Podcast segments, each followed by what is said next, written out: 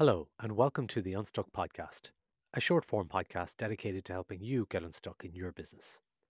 Here's today's idea have a listen, then think about how you can apply this idea in your business today. Sell positive futures.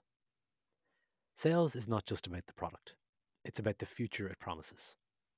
When you sell, you're not offering a mere transaction, but a transformation.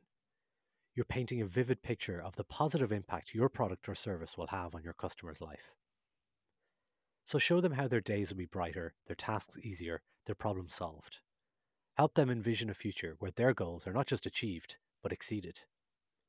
When you sell positive futures, you're not just making a sale, you're creating a partnership built on trust and shared success. So every time you approach a potential customer, remember, you're not just selling a product, you're selling a better, brighter future. And that's a vision worth investing in. So, how are you selling a positive future today?